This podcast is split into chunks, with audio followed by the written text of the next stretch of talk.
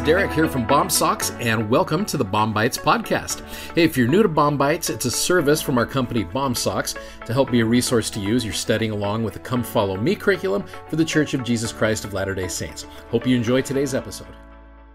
So today we're covering Second Timothy, kind of like what we did yesterday with First Timothy, where I just covered a few things. Again, study these on your own. You're going to have a great experience. That little verses versus verses activity I gave to you with First Timothy on one side, Second Timothy on the other side. See what verses come in that are the most relevant and important to you. It's going to change every single time you do it, but it'll be something that is valuable to you. I want to get into chapter two of Second Timothy for a minute because there's just a cool couple of verses here. Verses three and four are awesome. Thou therefore endure hardness as a good soldier of Jesus Christ. This is Paul talking to Timothy, his young friend, his former missionary companion, who's a new bishop in the church. Now you go into a couple of the other versions of the scriptures. The New International Version. Join with me in suffering like a good soldier of Christ Jesus. New Living Translation. Endure suffering along with me as a good soldier of Jesus Christ. The English Standard Version is kind of cool. Share in suffering as a good soldier of Jesus Christ.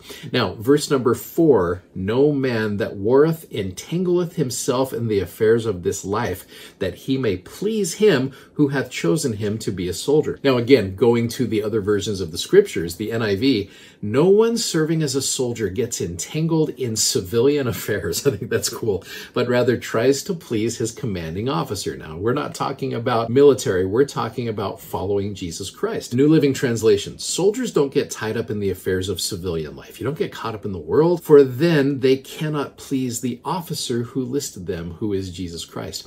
So, again, it's kind of cool to be able to read through that. Here's Paul saying, Timothy, do not get caught up in the worldly things.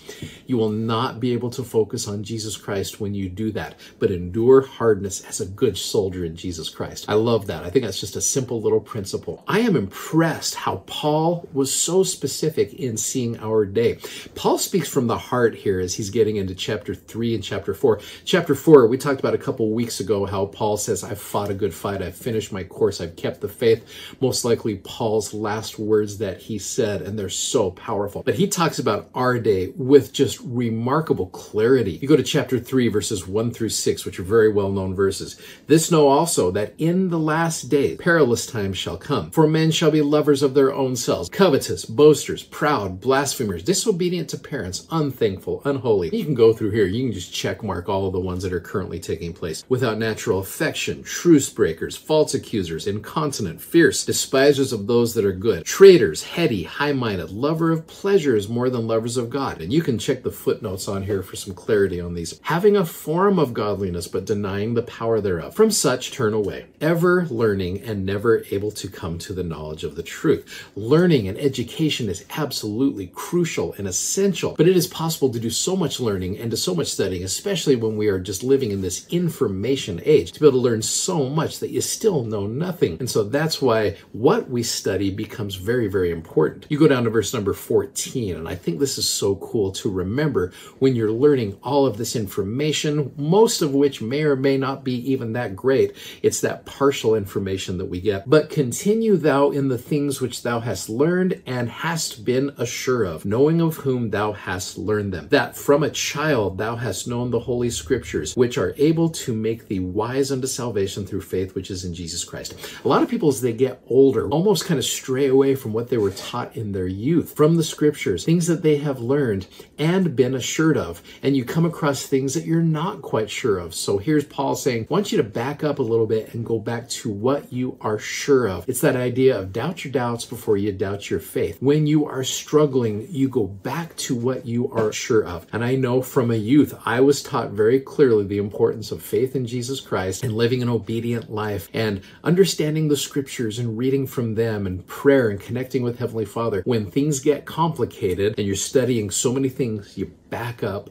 and focus on Jesus Christ and you focus on those basics. You go forward and just go to chapter 4. Before Paul's final words, he says this For the time will come that they will not endure sound doctrine. We'll talk a little bit more of that specifically tomorrow. But after their own lust shall they heap to themselves teachers having itching itching ears. If you want to see an interesting new international version of this, for the time will come when people will not put up with sound doctrine. Instead, to suit their own desires, they will gather around them a great number of teachers to say what their itching ears want to hear. You know, even with General Conference a couple weeks ago, sound doctrine was given, and then you go out to social media and you see a lot of people talking, great number of teachers and influencers saying what their itching ears want to hear. The New Living Translation For the time is coming when people will no longer listen to sound and wholesome teaching. They will follow their own desires and will look for teachers who will tell them whatever their itching ears want to hear. So you can see how that's such a powerful thing and so relevant to our day. Verse number four they shall turn away their ears from truth and shall be turned unto fables. Some of the other versions of the scriptures, New International Version, they will turn their ears away from truth and turn aside to myths. They will reject the truth and chase after myths. They will turn away from listening to the truth and wander off into myths